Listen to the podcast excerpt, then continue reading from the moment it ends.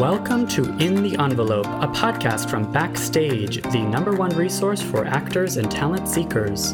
I am your host, Jack Smart, awards editor at Backstage, and I'm here to guide you through every aspect of the entertainment industry with the help of some of your favorite stars.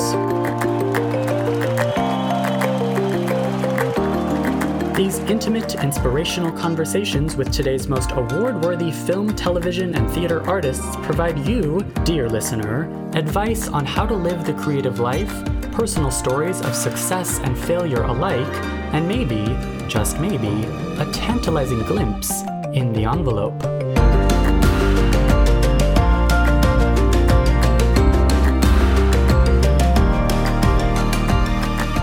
to go into a room and literally just have an opportunity to act or to sing or to dance or to do whatever you do, you get to showcase that and share it with somebody for that little bit of time. And that's a joy, that's a pleasure.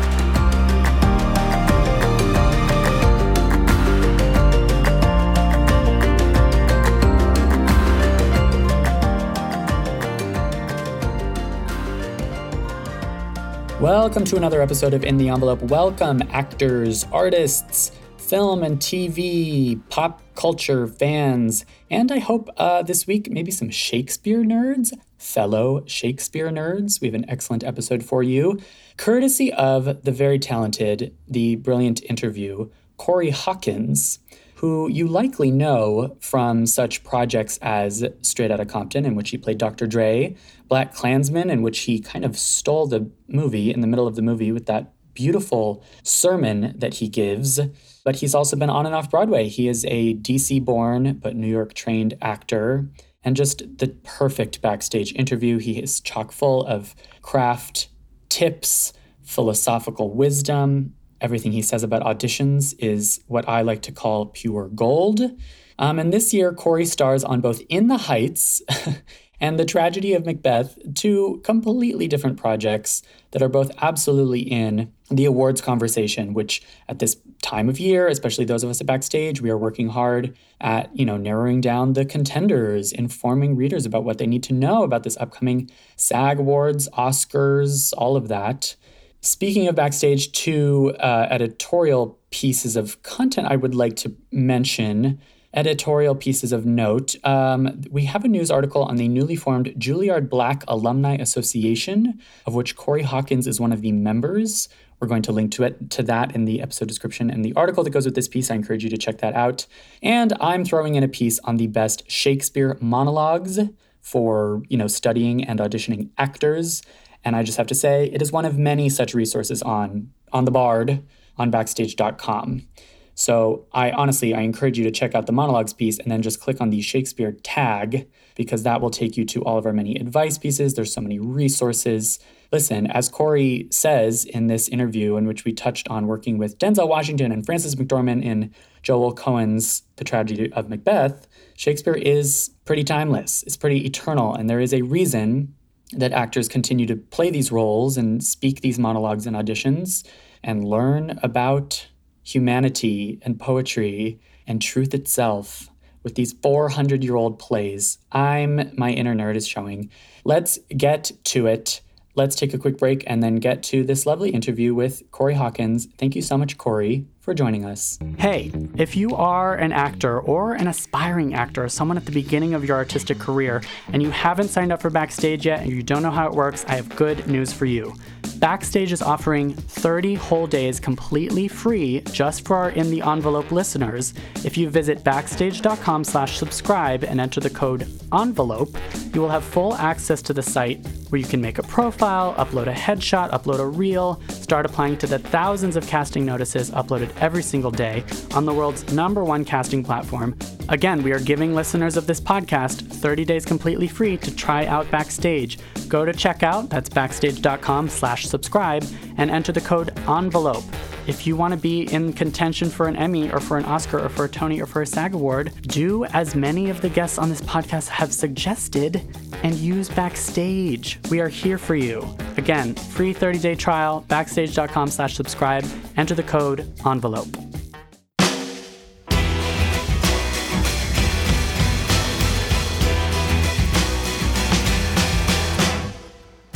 Corey Hawkins' training at the Juilliard School of Drama set him on the path toward becoming what he calls a well rounded actor, and now, with a Tony, Emmy, and two SAG Award nominations, he's well on his way. Corey has appeared on and off Broadway in Straight Outta Compton, The Walking Dead, 24 Legacy, BlacKkKlansman, and Survive, and this year enters the awards conversation both as Benny in Lin Manuel Miranda's movie musical In the Heights and as Lord Macduff in Joel Coen's The Tragedy of Macbeth, starring Denzel Washington and Frances McDormand. Here is the brilliant Corey Hawkins.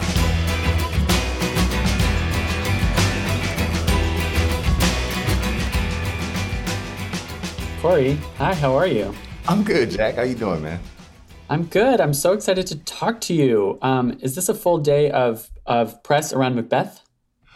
Uh, this is pretty much a full day of press around Macbeth. Um, we just had our uh, London Film Festival premiere, which happened to be closed at night.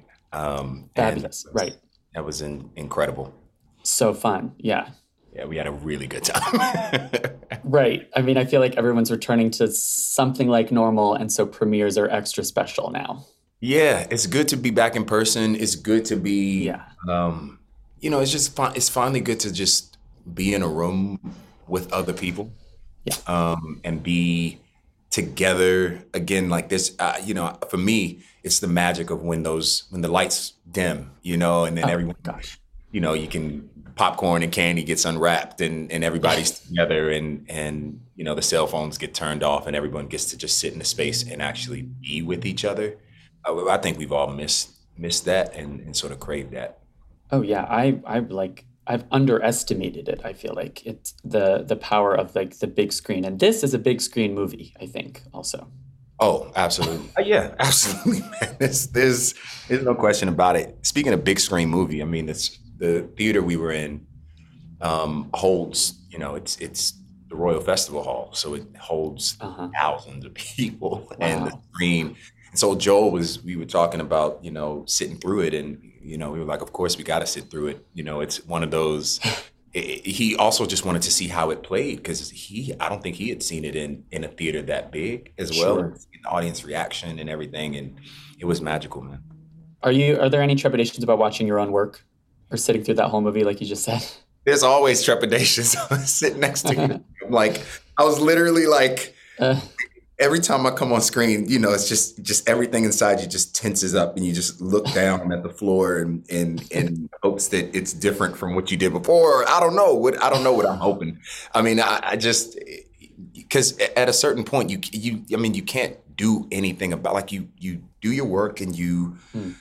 then you let it go and so when you watch it, um, it's just a strange. It's just a very strange uh, feeling to see yourself projected up there, and you start noticing all your imperfections and this and that, and, you know, and then it just sure. go down a rabbit hole. But I am. I will say, you know, I I will watch this movie again and again solely for the this this incredible cast, this incredible crew, um, and just the work that everybody put into this. Man, like it, it is, it is in my estimation, it's a masterpiece of yeah a, of a piece of cinema, and and it's a master class when you watch it.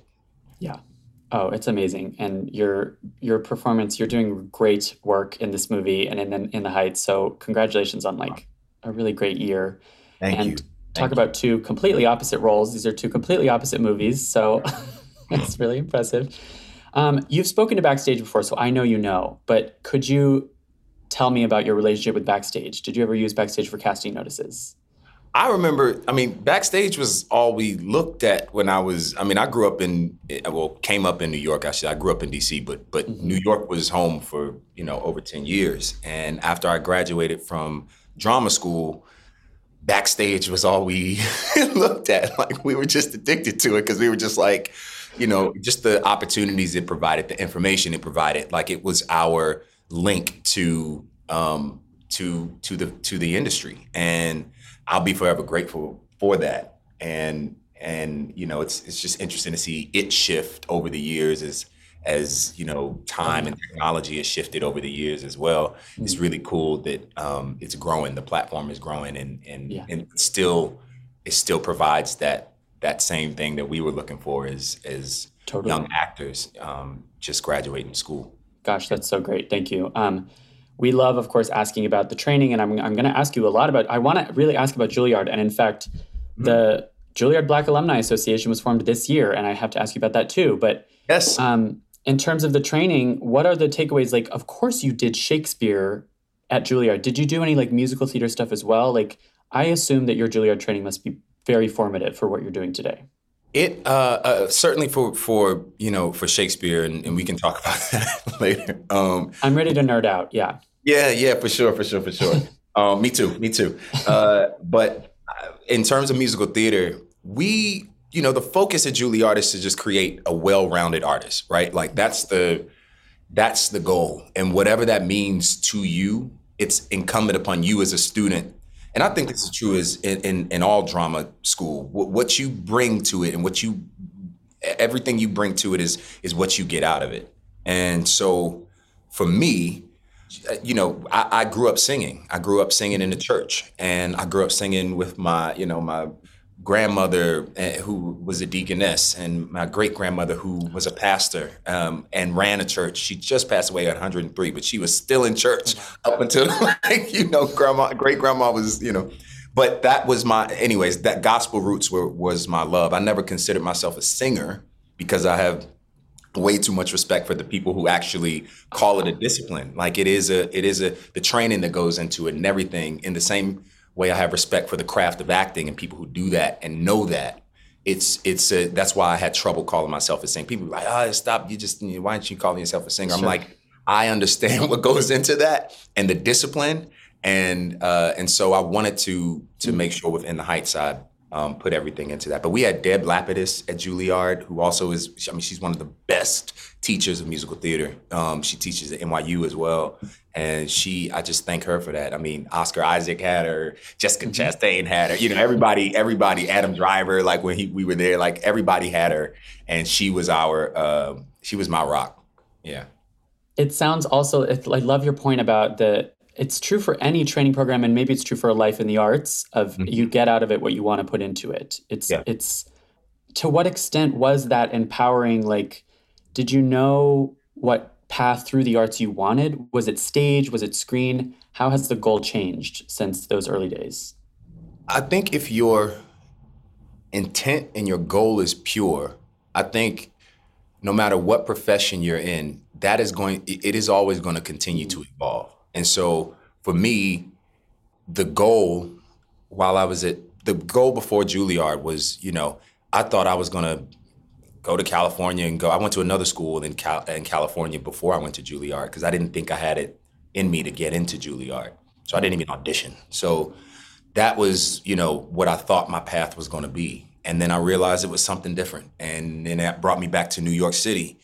And then after Juilliard, or the whole time we were at Juilliard, the only goal was to be a working actor. Like that was the thing. It was like whether we were doing repertory or um, a regional theater or whatever that is, that was the goal was to work on things that um, that that mean a lot to us and and and and just grind on the boards.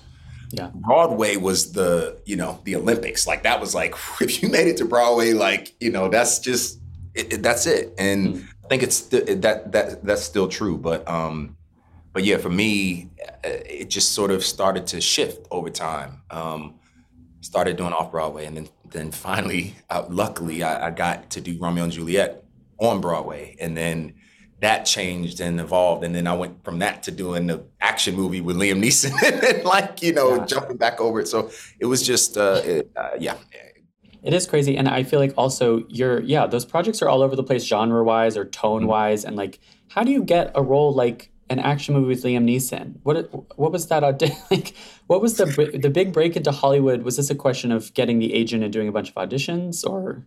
I, that was it. I mean, I, when I, I, did Raisin in the Sun in um at at, Ju, at Juilliard with Danielle Brooks my senior year. Yes. And uh, she played my wife in the in in I played Walter Lee and and uh, she she uh, we we we all in that class like we talked about what that next step was, what that leap would be, and so from there I got an agent, and then the agent, you know, from there it was just literally hearing no all the time. Just no, no, no, to this, to that.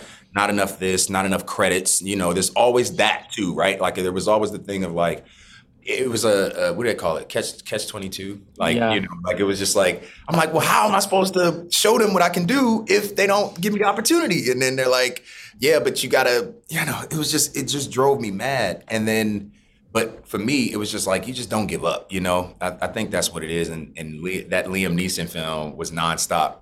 I still talk to Liam this day. We were both actually just shooting in uh, Berlin.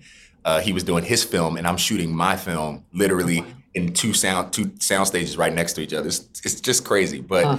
yeah, we did nonstop. That's where I, I first met Lupita uh, Nyong'o and you know Julianne Moore, and again, we all keep in contact to this day. You know what I'm saying? So it's like I had a tiny role in it, but I was there for for months shooting, and I, you know, sometimes I felt like an extra just sitting on the plane, you know, like in this action, and Liam's beating the heck out of me, and you know, we just had a good, really good time um, in that film, action, drama, thriller, and then went back to the boards, you know. So Yeah, always back to the boards. yeah, that's what it comes Yeah. back. Um, do you have an audition philosophy or audition advice that you always give? No, You- because I think I'm. I think I'm the like worst. Love audition- auditions, so I think I'm the worst. Yeah, I don't know. Like I, I think because that's the other thing. Some people are really, really good at auditioning. You know what I mean? Sure. Um, some people are not great at auditioning, but then can show up and and just do the, the work. Um, but we do have to learn and understand what that is, the process of auditioning. And but what I, I did realize, and this is the thing, this is where the shift was for me, was that auditioning became it wasn't them auditioning me, right? And and I might have I, even I, I was probably being presumptive, you know, back then when I when I didn't have a leg to stand on or credits or anything like that. But I was like, this is my opportunity to go into a room and see if these are the people that I want to be working with, right? Yeah. Like, is this something that I I want to be a part of? Um, how is this? Because if I get this role, I have to work with these people for the next few months or or year or whatever that is. sure. It- it- so so that shift in thinking for me definitely helped um, helped level the playing field a little bit. It helped me feel like, you know, don't you know, choose me, choose me, choose me. That that sort of started to go out of the window, and I started. But it's a sacrifice too. You know what I mean? Because again, you're going to hear no a lot, and you have to be willing to sacrifice for that. Right. Did you know from the beginning that there would be lots of no's? Like, were you prepared for that? I think so. Um, also, the other thing is at Juilliard, you don't audition. Once you get in, you don't audition for anything while you're there. They just Right. I think that's a little different from some other drama schools. So we weren't Hmm. really. I think we were. We came in maybe thinking, okay, we're about to, you know, let's come out and knock it out the park. Like, you know what I mean? Here we are sure. we're here and then I, I, honestly i think i i might have expected it to be a little different and or to happen sooner or quicker and and honestly i think it has happened relatively quick for me in, in, in perspective and looking back. Um, but i consider this a career so it's not a it's not a sprint for me. Um, but uh, you know again sometimes it was just if i could just get you know two auditions or, or even one audition every couple of months or something like that you know sometimes it was really slow and it was really hard. We had to get other jobs and i mean it was just it, it was the struggle but it was a beautiful struggle. It was a struggle that we really enjoyed and kind of loved on you know what i mean and i think it Yeah. built us built our character all of my friends that come from that new york uh, scene, we're all working now, gr- gratefully so, blessedly so, you know. So, but I did, I, I definitely thought I'd hear no a lot less than I did. And then again, that shift in thinking, again, the opportunity to go into a room, again, not just the level of playing field, but to go into a room and literally just have an opportunity to act or to sing or to dance or to do whatever you do. You get to showcase that and share it with somebody for that little bit of time. And that's a joy. That's a pleasure. We don't get Yeah. that often. So that's what I look at auditioning as as well. That's beautiful. I think that's exactly what, like, especially early career working actors need to hear. It sounds Right. also like auditioning, as you're saying about Juilliard, they don't have an auditioning class per se. Mm-hmm. It's not the real world. It's more it's more ensconced, right? Like It's it's changing though. Uh, They, they when I was yeah, so it's definitely they're shifting. And that's the beautiful part about Juilliard is that they are they understand what the mindset is, you know, and so it's not quite a bubble, but it is shifting now so that they're starting to you know understand you because you your classes you're working with casting directors too at- in your fourth year, so you know you do get an opportunity to go out there and kind of see what it's like before. Getting thrown into the deep end. Yeah. Yeah, Because there's nothing like doing it for real, I guess. But I'm, I'm I am hearing kind of in general academia is realizing we want to prepare our artists for the real world, and for actors that means auditioning. And so yes, and can't they just they- be craft. No, I mean, because half of the time we don't get the opportunity to do. Most of the time, that's what we're doing is auditioning. You know, um, I don't care. I don't care how far you go. Like, you know, even as a producer, you're auditioning. You know, for or as a director, you're auditioning for these producers, or as a, you know, e- even as an actor, you're still auditioning other people for. You know, as you rise, you're auditioning your director. You're auditioning. You know, so it's just a, a matter of shifting that that thinking and I think schools and like you said, academia, I think it's starting to shift for the better. Um, Yeah. I, or at least I hope, you know. And and your idea about like each is an opportunity to act, and you- and you're absolutely right. That's a, it's kind of an actress full time is to audition, and so the audition room is the chance to practice. Yeah. Are you the the character building and the role preparation that you do for auditions? Is that kind of the same that you do for a role? How similar are those two processes? Oh, that's a good question. And of course, it's changed over the years. It has, it has, man, because I'm, you know, uh, I'm also learning to work with a level of ease.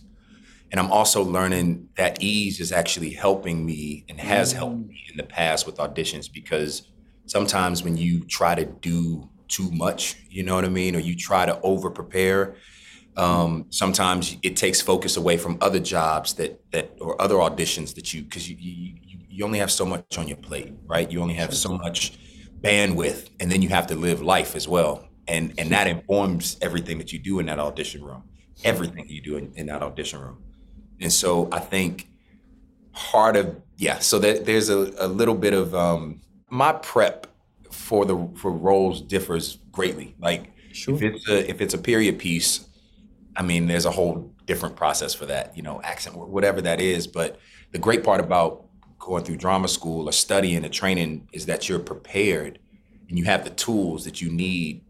You know, you have that roadmap. You know, it's like you don't need the roadmap. If you know, if you're driving and you get lost, you don't need a you need a roadmap. But if you're driving you know where you're going, you don't need it. You know, and I think a lot of us inherently know uh, when we get these auditions, we know what to do. You know what I mean? But sometimes Yeah. you know, we get in our own head and, and get in our own way a little bit. So ease, I think letting it letting it go, I've definitely learned. You know, you don't have to stress stress about being off book or Yes. or you know that sort of thing. Uh, used to bother me. I'm like, I go into a room and I'm like, oh, you know, uh, you know, and and you're you're worried about that instead of living and and being here. You know, and, and I think there's something um, again, ease, you know, finding and, and whatever that means for you as an artist or you as an actor. Or, Ah, Yeah. that is so key. Yeah, it, does mean different thing, different things for different people, and the it goes back to the like no neediness, desperation yeah, in the audition room or just in, on set or in life. yeah, man. I mean, people can smell that a mile away. You know what I mean? Like whether it's yeah, I don't know, relationship, dating, like you know, work, whatever that is. Like you know, that neediness, that whatever, you know, it, it's sometimes it gets in your own way. You know, it doesn't allow you to be your full self because you're needed. You know, the work that you're bringing into it. You know what I'm saying? So it's I like. that. it's just a different way of, of looking at it for me. But it's not a lesson that you master and then forever you're forever chill, right? And maybe this is where I can ask you about Macbeth because like Yeah. I imagine that Frances McDormand and Denzel Washington is, I don't know, I don't want to put words in your mouth. Is it nerve wracking? Is it high stakes? Certainly high stakes. oh, oh man, yeah. I mean, look, put, put the words in my mouth, man. That that that is that that's it right there.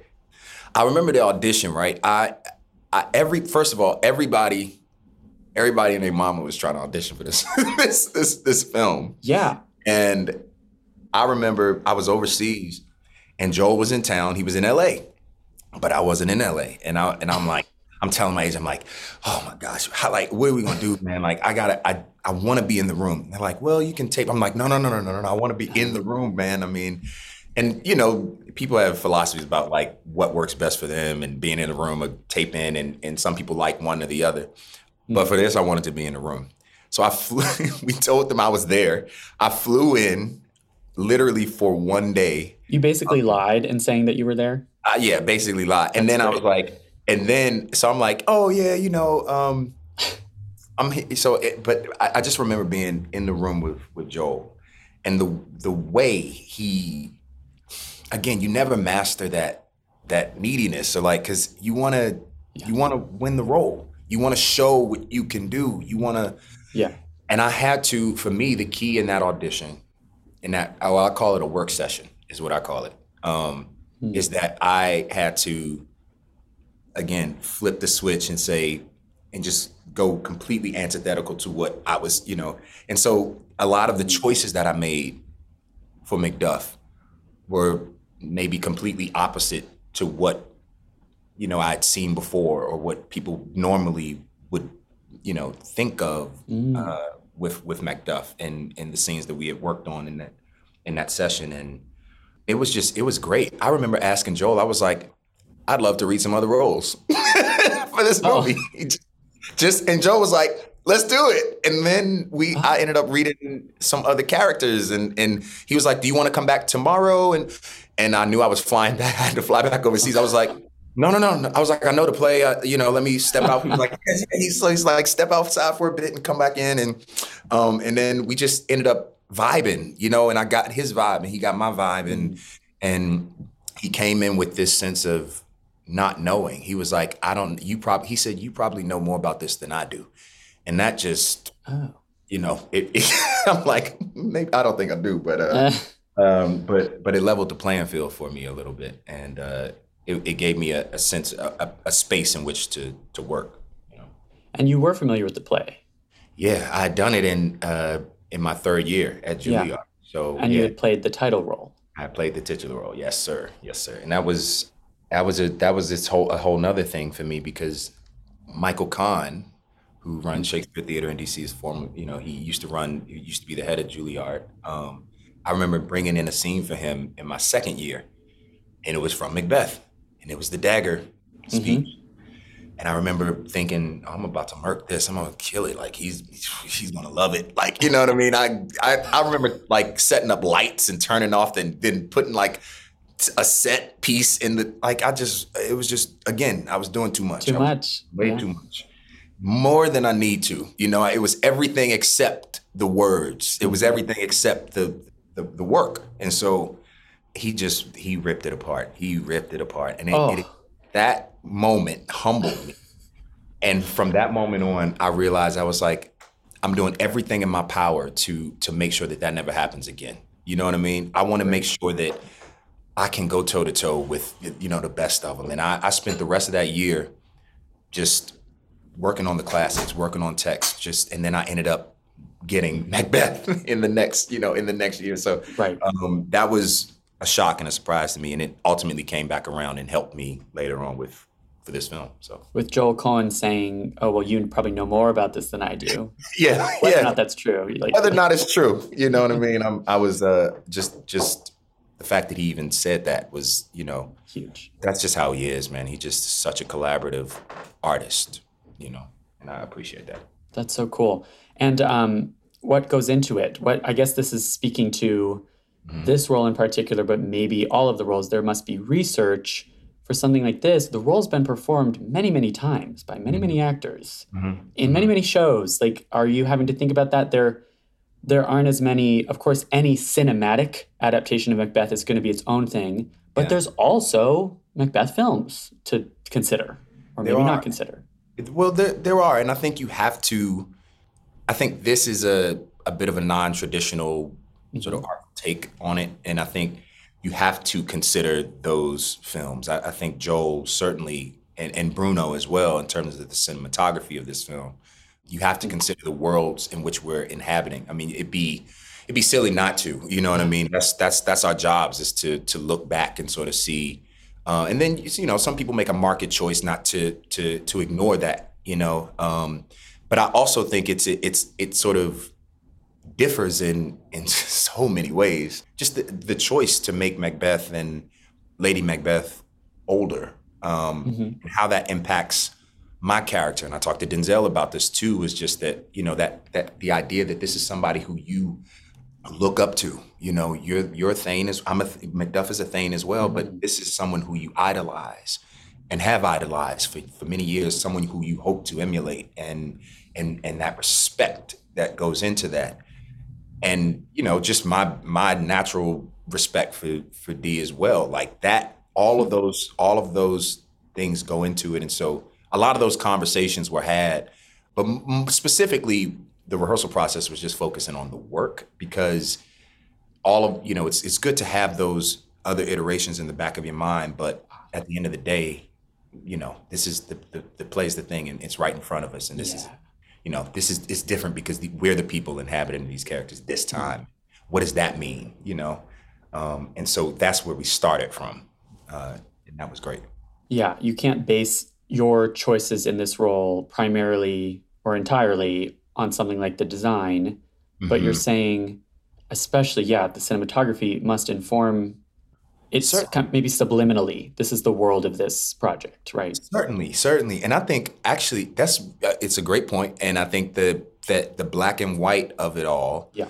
is also really because this play is about. I mean, there's so many. It's it's contrasts, right? It's mm-hmm. good and evil. It's fate versus choice, and it's it's mm-hmm. black and white. And and I we were talking about this yesterday. Um, but that thing, you know, whether again it's subliminally like black that black and white allows the audience to come in and bring whatever they bring to it. When people ask, "What do you want them?" You know, the audience to get from this. I don't know. I, I can't. I can't. I, you know, I can only bring what I bring in between the black and the white. You know what I mean? And that yeah. and that also allows the characters to you. You can just imbue these characters with so many so much nuance or so little you know sometimes when if a, if a there's too much going on the the nuance sometimes gets missed. And joel wanted to focus on the nuance of the language and mm-hmm. allow that to to be the thing that drives us. That's the that's the driving force. That's the drum beat. That's the you know a drum a drum effect you know what i mean? That that's that's that's what that is. And so yeah, it does. It is all a conversation, and it, even more so with these guys because they're masters of their craft. So you know.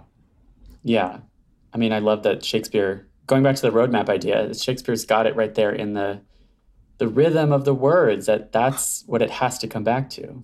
Yeah, man. Yeah, this is the nerdy stuff I love talking about. Dude, me too. Because I had a conversation just recently about just what this is, and and Shakespeare sometimes, you know, I think it can sometimes seem like this sort of dusty relic that sits on a shelf, you know, and can only be observed and analyzed and, and discussed with with you know those who feel they are the be all and end all here, you know. But to, to quote, but like you know, it just for me, it's more than that. He was a poet, you know what I mean, mm-hmm. and in the same way that I can identify with it because you know, yes, I played Dr. Dre and I know NWA. They were poets of the streets. So cool.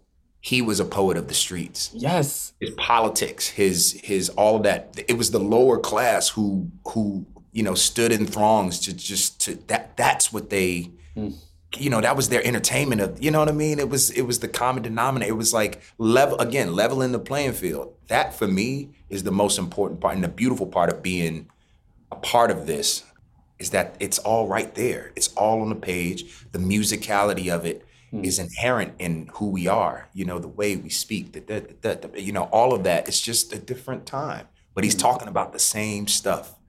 I just dig it because because you can just flip it and, and it applies to you know where we are now. It applies to where we were ten years ago. Yeah. I mean, you know, but that's a sign of a great writer who's responding to you know the human condition and, and where we are.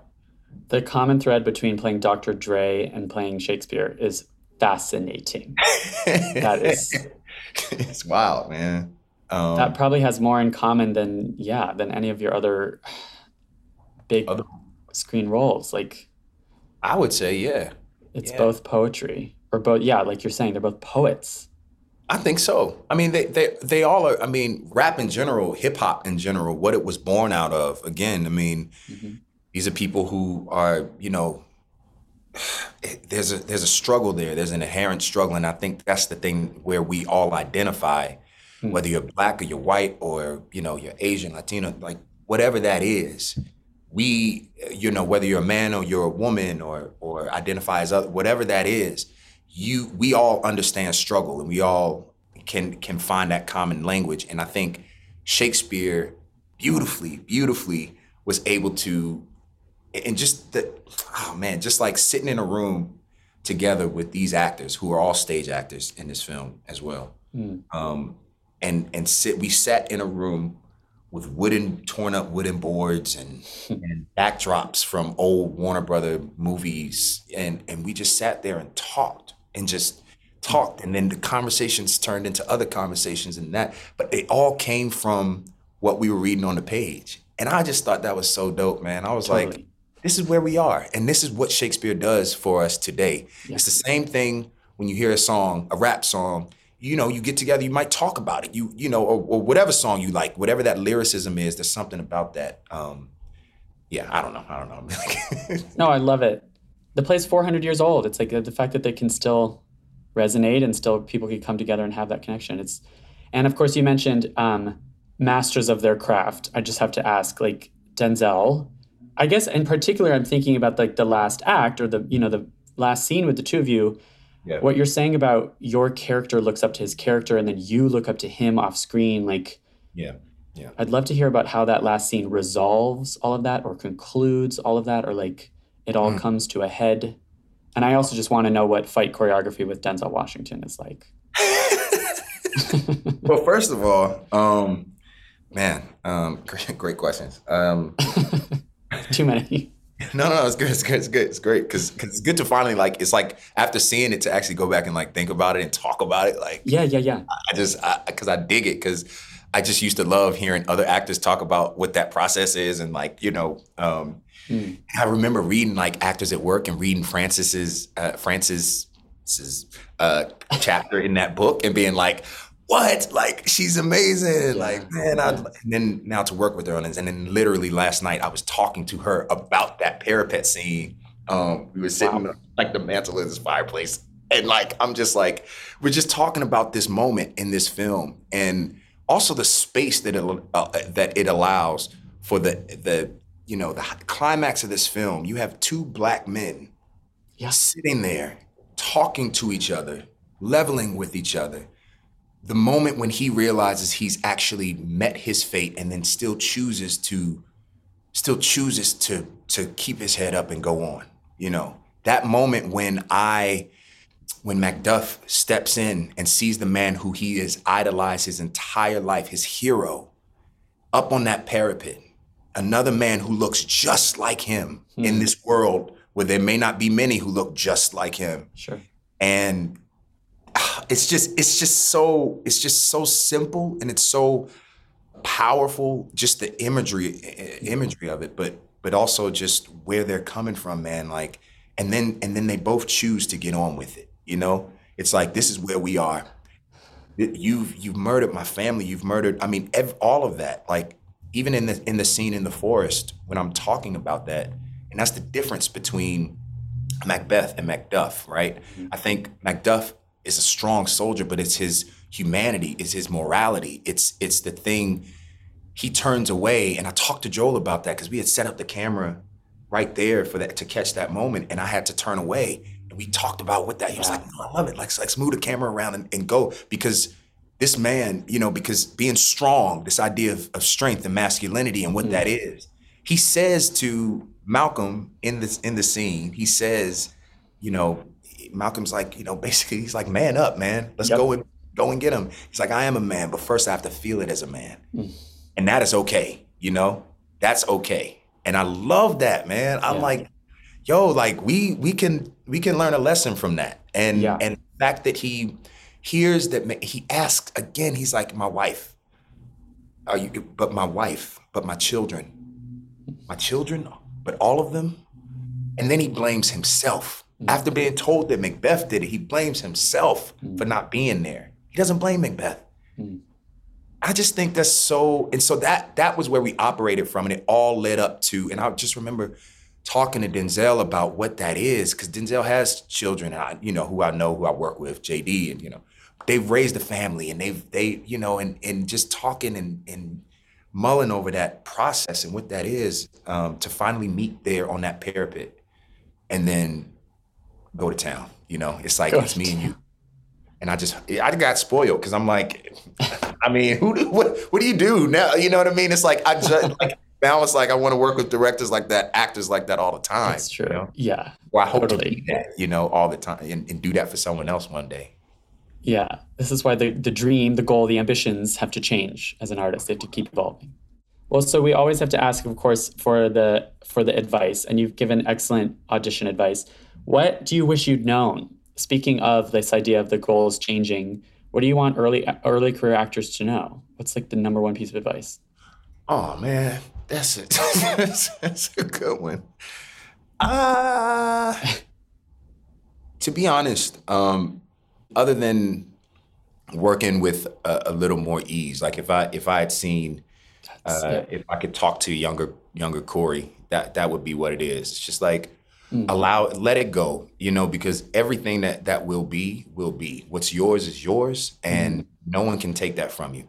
Whether that's you know a role, whether that's whatever it is, it's it's yours. It's already written, and so I've learned to just stop stress, stressing about stuff, yeah. and it actually has just opened up. Once you know, I, I sort of have this this thing, and, and my great grandmother used to talk about it all the time too. It's like you know, you can't receive anything, you know, with a closed fist, right? So you just have to open your hand and just allow it and let it, and that letting go of it all, you're opening your hand so that you can receive it, whether it's now or it's in 10 years or it's in 20 years, mm. it's coming, but you just gotta be, you gotta be open.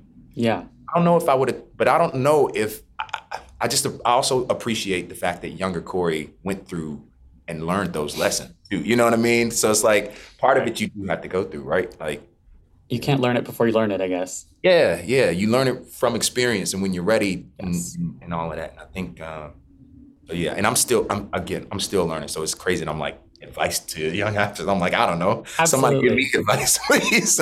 yeah. Know? And we'll do this again in 10 years and you can add, you can give 10 years ago advice to this Corey. Yeah. Exactly. Exactly, man.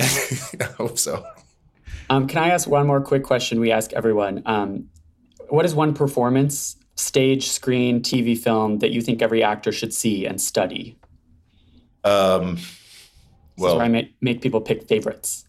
Well, I mean, just uh, it's going to be an easy one, and it's probably not the one you want to hear, but it's it's. We were talking about this again. It's I think Macbeth is literally something that will be studied in uh, film schools. It will be studied in, in drama schools. I mm-hmm. think theater, whatever that is. Watching Frances McDormand and Denzel Washington yes. go go to toe um, in this movie is uh, is a lesson again in in what's possible. What is possible? You know what I mean? It doesn't have to be this. It doesn't have to be that. It can be Shakespeare can be what you need it to be and what you want it to be, and that's how malleable it is. And I think these actors, um, the risks that they took putting this up and mounting this and doing this at this point in their career, they didn't have to didn't have to, you know, they they they don't have to prove anything to anybody. Mm-hmm. They are still flexing in those muscles, and, and and I think that's great. So everyone go see that. of course. Gosh, Corey, thank you so much. This was so lovely. Thanks, man. This was fun. This was dope. What a great conversation. And so many working actors are going to get so much out of this. So thank you.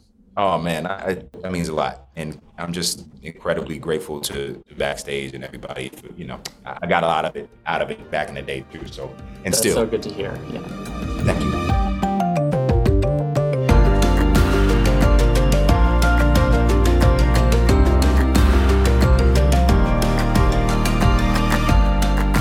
Envelope is recorded at Lotus Productions and Hyperbolic Audio in New York City, and Soundbox LA, Marc Graue Studios, and Buzzy's in Los Angeles. Thanks as always to our producer extraordinaire, Jamie Muffett, and to the team at Backstage, Samantha Sherlock, Mark Stinson, Caitlin Watkins, and of course, Casey Howe. Visit Backstage.com and don't forget, you can subscribe to Backstage by using the code ENVELOPE at checkout for a free trial. That's right, 100% free. For more exclusive content, join us on Facebook and Twitter at In the Envelope and subscribe, share, and leave a comment. Who would you like us to interview next? Thanks for tuning in. We'll see you next time for another glimpse in the envelope.